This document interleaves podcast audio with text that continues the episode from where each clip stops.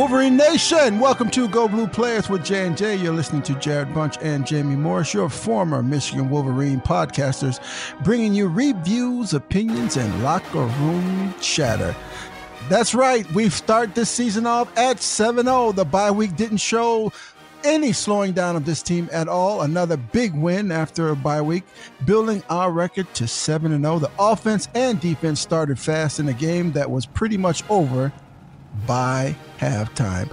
Once again, we want to encourage our fans to subscribe to the Go Blue Players with J&J on iTunes. And if you haven't become a follower on Blog Talk Radio, please visit blogtalkradio.com/Go Blue Players to become a follower and receive updates to the podcast and information on how to receive exclusive autograph gifts and tickets to the game. And a game coming up. Well, we're going to talk about this game first, and then we'll talk about the game coming up. But as always, let me introduce my partner, Mr. James Morris. Oh, Jamie. Hey, Jared, how you doing?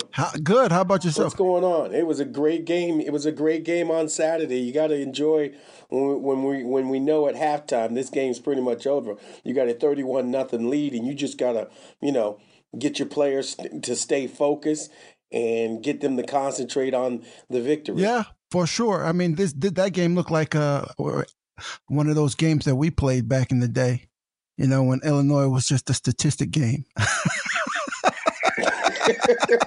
It hasn't been like that for a while. Exactly what it was. Yes, yeah, but it was a good. I mean, but you like to see those types of games when everybody can get in the game and play and put in some time of getting some experience. So, in that aspect, it was a good game.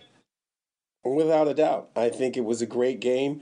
As you pointed out, they came out. They weren't sluggish. They weren't running around. They weren't making mistakes. There were no penalties. They came out. They looked sharp. They looked like they were ready to play football, and that's the most important thing. And that defense was flying around as it did 2 weeks ago against Rutgers. So you gotta like the way Jim Harbaugh has this team pointing in the right direction. Well, that's good, and that's what we're going to talk about in this episode of Go Blue Players with J&J. We're also going to talk about that big upcoming rival game against Michigan State. So stick around. When we come back, we'll discuss this Illinois victory and what to look forward to when we play against the Michigan State Spartans. We'll be right back. Fans, subscribe to the Go Blue Players with J&J on iTunes if you haven't already. And if you haven't become a follower on the blogtalkradio.com, become one to win exclusive autograph gifts and tickets to the game. This is Ward Manuel, Athletic Director at the University of Michigan. You're listening to Go Blue Players with J&J. Welcome back to Go Blue Players with J&J and our segment of The Way I See It. And The Way I See It segment is analysis from James and myself as former teammates of Jim Harbaugh and give you a point of view of the game. And Jamie, let's start off right away. I mean, we've mentioned this before. The game was pretty much over at halftime, but coming off of a bye week, you always want to make sure that your team doesn't get too complacent, doesn't get rusty. They didn't show any rust. It started off fast. What did you notice right off the bat, James?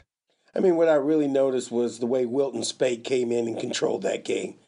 Excuse me. He came out and controlled the game. He took it over. He was throwing the ball into the wind. The way he threw the ball through the wind, the way he commanded this offense was good. And then, I mean, it's that defense. I mean, the defense was everywhere. They were on top of Jeff George Jr., all over him and not giving him the space that he needed. A new quarterback starting, and you just go after him, and they did. Don Brown did not let up on this young man. They went after the Illinois offense like it was second to none. So you got to be impressed with that.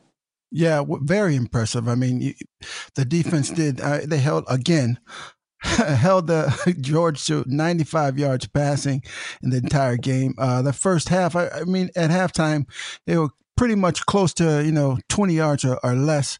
Running running the ball was non-existent for Illinois. I mean, they ended the game with about 90 yards, which because of, you know, similarly because of one or two plays.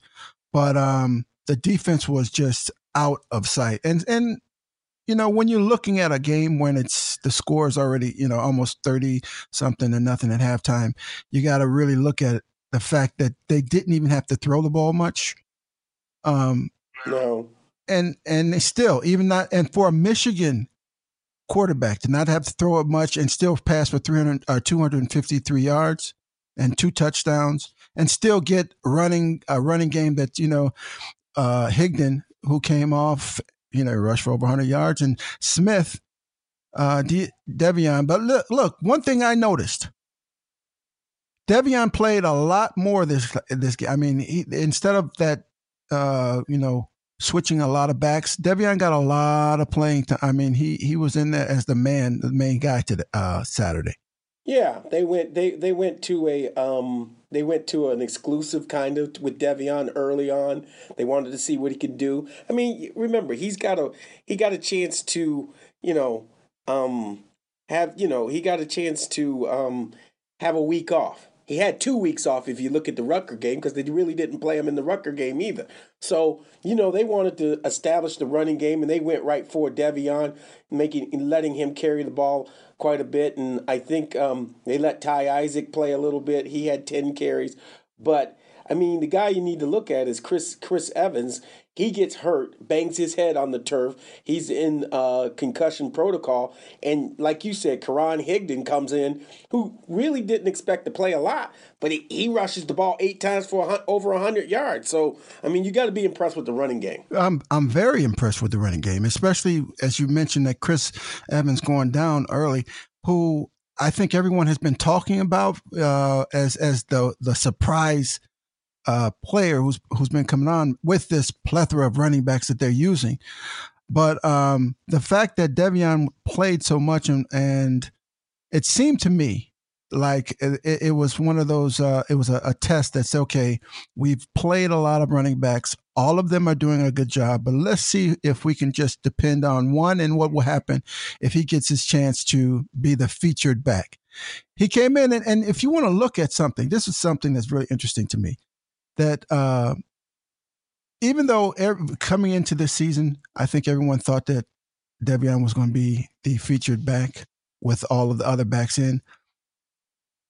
De'Veon is featured, but Chris Evans is pretty much. I mean, De'Veon has 434 yards on the season. Chris Evans has 421. Mm-hmm. So it's like. Oh, and then when you say Chris Evans, and then you start going back to Ty Isaac, the lost person in here is Karan Higdon. And Karan comes in, and what does he do? He just rushes for 100 yards. Rushes for 100 yards. So it's more than a three-headed monster, a four-headed monster, if you ask me. A four-headed monster, yeah. For this running game, and when you look at the two top rushers on the team, both have over 400 yards, and then the third and fourth rushers on the team have close to 400 yards. One has 360, the other one has about 350. So it's like four really bunched together. They've all have high averages. I mean, 8.5, 5.2, 8.3, 5.3, all averaging. That's why I think that it was a opportunity, or I think the coaches are really starting to say, look, who wants to take over this thing? You guys are all bunched together. We're going to give De'Veon, we're going to give you opportunity. And a game like this where you're up at halftime, 30-something to nothing, perfect opportunity to show what you can do. Question is, did he do it?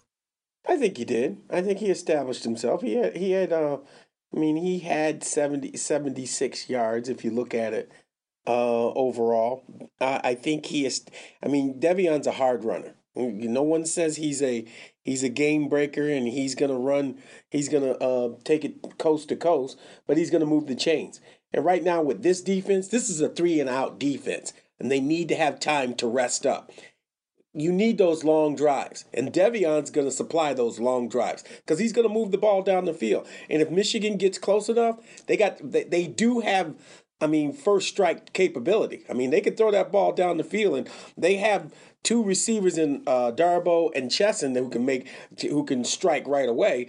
And you always have Jake Button. Guess who else? We just found another tight end. There you go, Michigan with another tight end, Tyrone Wheatley Jr. So, I mean, this offense is really starting to develop, and that's impressive right now because you have a developing offense that's really coming into its own right now. And that's where you want them, Jared, right now, developing, getting that confidence. And that's what this Illinois game was, a confidence builder, getting ready for what we know what's going to happen coming up this week. Yeah, it's going to be a big game. And I think that what the glue that puts this whole thing together, that this whole offense together that works very comfortably and like a glove with this defense is Wilton Spade. He to me, watching him play, he seems like a Harbaugh when Harbaugh was playing. A guy that controls the game, that knows what he is, plays smart, takes the receptions that are needed, gets things open when they need a big play. If you have to use your feet, use your feet. But to me, I think that Spate has really just come on to be more than just a quarterback that's at the beginning of the year, we didn't know who was going to be the starter. Now he looks he looks like more than just the starter of this team. He looks like the leader of this team. He looks like a person that fits perfectly with the coaching staff. He follows direction. He's a leader of the offense that works well with the defense. And this running game is starting to pick up. The offensive line is starting to pick up. And it all is complemented by a tough defense, which, I mean, we really don't we talk about Julius Peppers, but, you know, who's leading the team in tackling is somebody we hardly ever mention. Inside linebacker, Gideon. We don't talk about him much, but I think it's because this the front four of this defensive line is doing their job. Taco, Charlton, they're doing their job, and as a group, this defense is doing a very good job. Wouldn't you say? I mean, I agree. they're one. I fully agree with you. This defense and that defensive line is getting to the ball. I mean, we know that Don Brown, aka Dr. Blitz, he likes to bring pressure, but after a while. I mean, you just gotta you get a lead at halftime, 31-0. You just gotta play some of the zone reads, and I know that it may be tough for those kids because they love playing this man-to-man kind of defense that they've been playing. But when you get a lead that big, you gotta go into zones and drop those two linebackers back in McCray and Gideon, like you said. But I mean, this defensive line is something else. It applies pressure, and it's like we said, they rotating guys in and out all the time. You got fresh bodies in every other series. Think about that. They're moving. I think when you have that type of depth, and these guys are young, they're young. I mean, you've got a mixture of young players and veteran players that are doing a great job. That and I'm speaking of offense and defense, obviously. But this is one thing I want to discuss with you. At halftime, when you're up by 30 points. I mean, what do you think Jim said to him? I mean, to keep them motivated in a game like this? Well, he's reminding them of their goals. He's reminding them that every Big Ten game we play is a Big Ten championship game. This is why you're here, to win the championship. We should have did it last year. Leave no stone unturned. Don't leave us guessing. Remember, and he's reminding them what happens. A team can come back. Don't let them get it in their heads that they can come back. So he set the tone for them early, often, and many more times. He puts it in their heads that, you know, this team has the capability. Maybe they don't, but he lets them know. And those kids are bought in. That's the key. You have a team that has bought in. You have a team where 2 years ago, they were under Brady Hoke, and they knew if they were down, they weren't going to come back. Or if they had someone up, that a team could come back. Now they bought into the Jim Harbaugh attitude. If we keep doing what Coach tells us, we can win. We're going to win. They believe in this man. That seems like something that started well, of course it started in offseason, but was there anything they did specially in offseason? Because we've heard a lot about Jim going around and doing the satellite camps or whatever, but this team seems like a really team that has bought into, because the last few years prior, it didn't seem like it bought into the system that was there, or if they did, they didn't show. But there's something different about this year and last year. What is it? Was it something? I think you got to go back to the bowl game, and I mean that's where it all started. Remember, Florida was going around enjoying themselves. The players were all around town. They didn't really have any kind of curfew or anything like that. And the Michigan players went to Coach Harbaugh and said, "Hey, what's up with that?" I mean, and he said, "This will pay off, and you will show them. You will show Michigan to the nation when you get into that game against Florida." And after what they did and what the score was, they were sold on everything. And he told them at the end of the bowl game, he told them, "If you do what I tell you to do, this will be a special season. It will be one that everybody will remember." So they remembered that. Well, that's funny that you talk about something remember, because this week coming up is Michigan State, and last year's game is something that we will remember. And that's what we're going to talk about in the Big Blue segment when we come back from this break, because it's Michigan State week. When we come back after this break, fans, subscribe to the Go Blue Players with J&J on iTunes if you haven't already. And if you haven't become a follower on the blogtalkradio.com, become one to win exclusive autograph gifts and tickets to the game. So this is Ward Manuel, athletic director at the University of Michigan. You're listening to Go Blue Players with J&J. All right, welcome back to the Go Blue Players with J&J. We're here in the Big Blue segment, and each week we choose a topic that Michigan players experience either as a Wolverine player, student, coach, or alumni. And this week, I want to discuss the Michigan State game rivalry. And I want to compare it, just so people know, I'm going to compare it to the Michigan versus Ohio State rivalry. And as a person who is from Ohio, I'm going to give you the inside scoop of Michigan, Ohio State, and Michigan versus Michigan State. Michigan, Ohio State is just, there's a respect between all the players, right? There's a lot of Ohio players who come from Ohio and go to play for Michigan. We play the game, and it's a really hard-fought game. It's a lot of talent, and it's, afterwards, we like each other. I mean, it's like your buddy, your brother, your sister, whatever. When you have fun with them, you play with them, you were trying to do the best. You always want to win, beat them, period. All right. When it's over with, it's over with. Michigan State, there is a animosity between Michigan and Michigan State. Michigan State has always looked at Michigan as we think that we are the big brother, the better, the whatever. So there's like some dislike there. So when people ask me, which is the bigger rivalry, Michigan, Ohio State is a huge. Michigan State is just awfully huge. If you can get my grip, if you understand what I'm saying, it's like, there's legitimate dislike from the actual players. Sometimes it's more on one side or the other. And I think with this particular year and last few years, there's a dislike on the coach's side. I'm not saying that it's on Harbaugh's side, but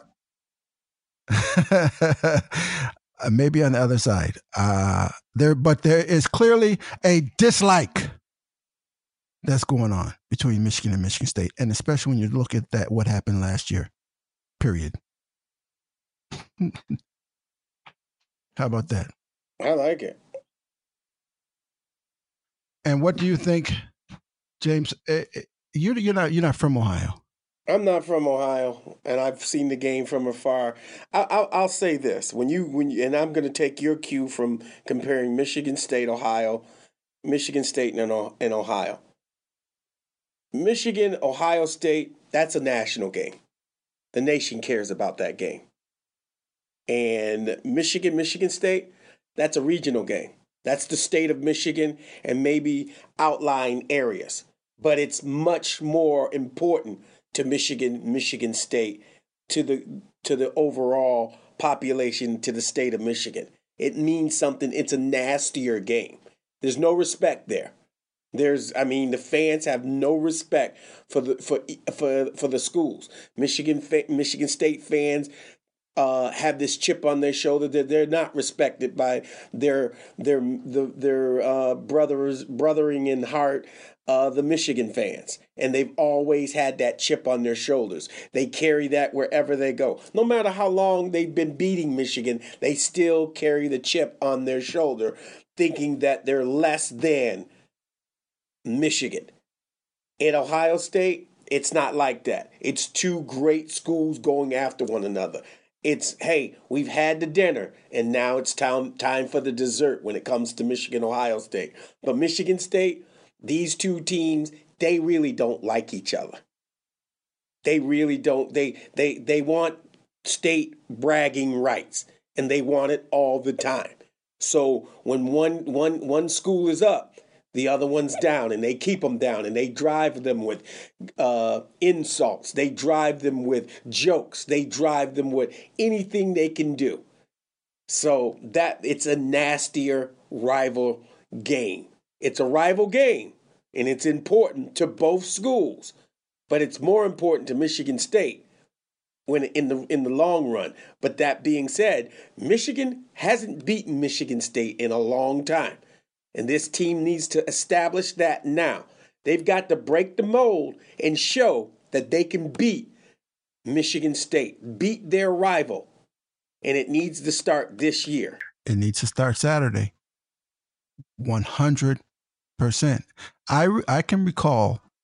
James, you had left already. But Michigan, it was my senior year. We were number one in the country.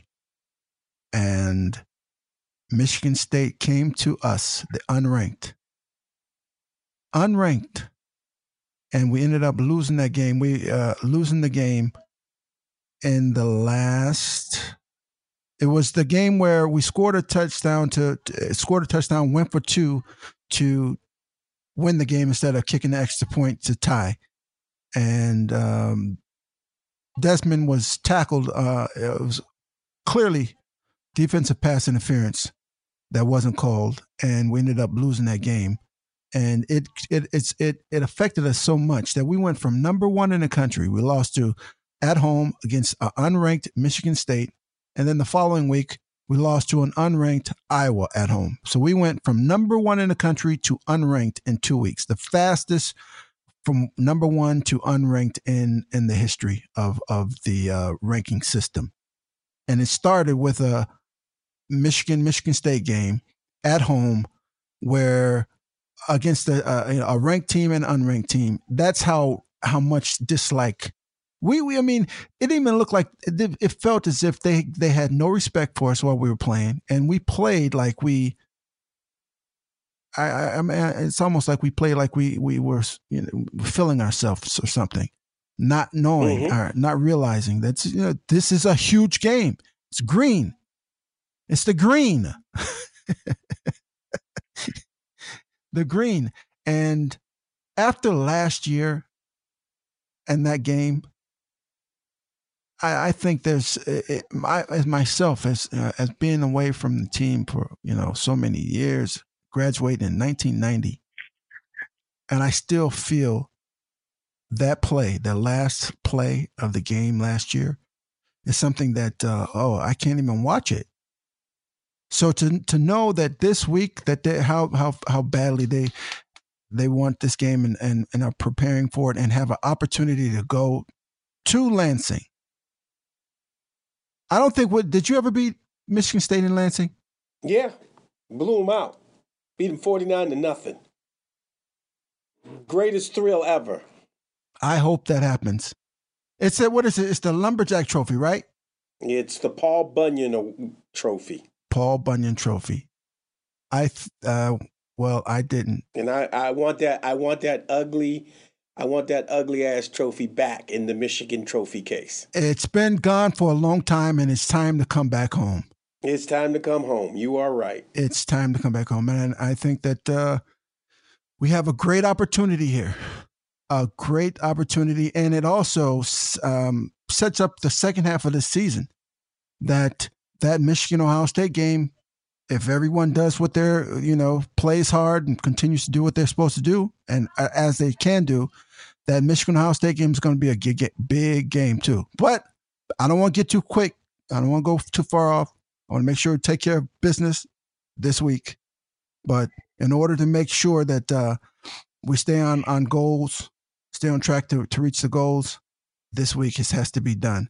And it has to be done in a way that makes a lot of people happy.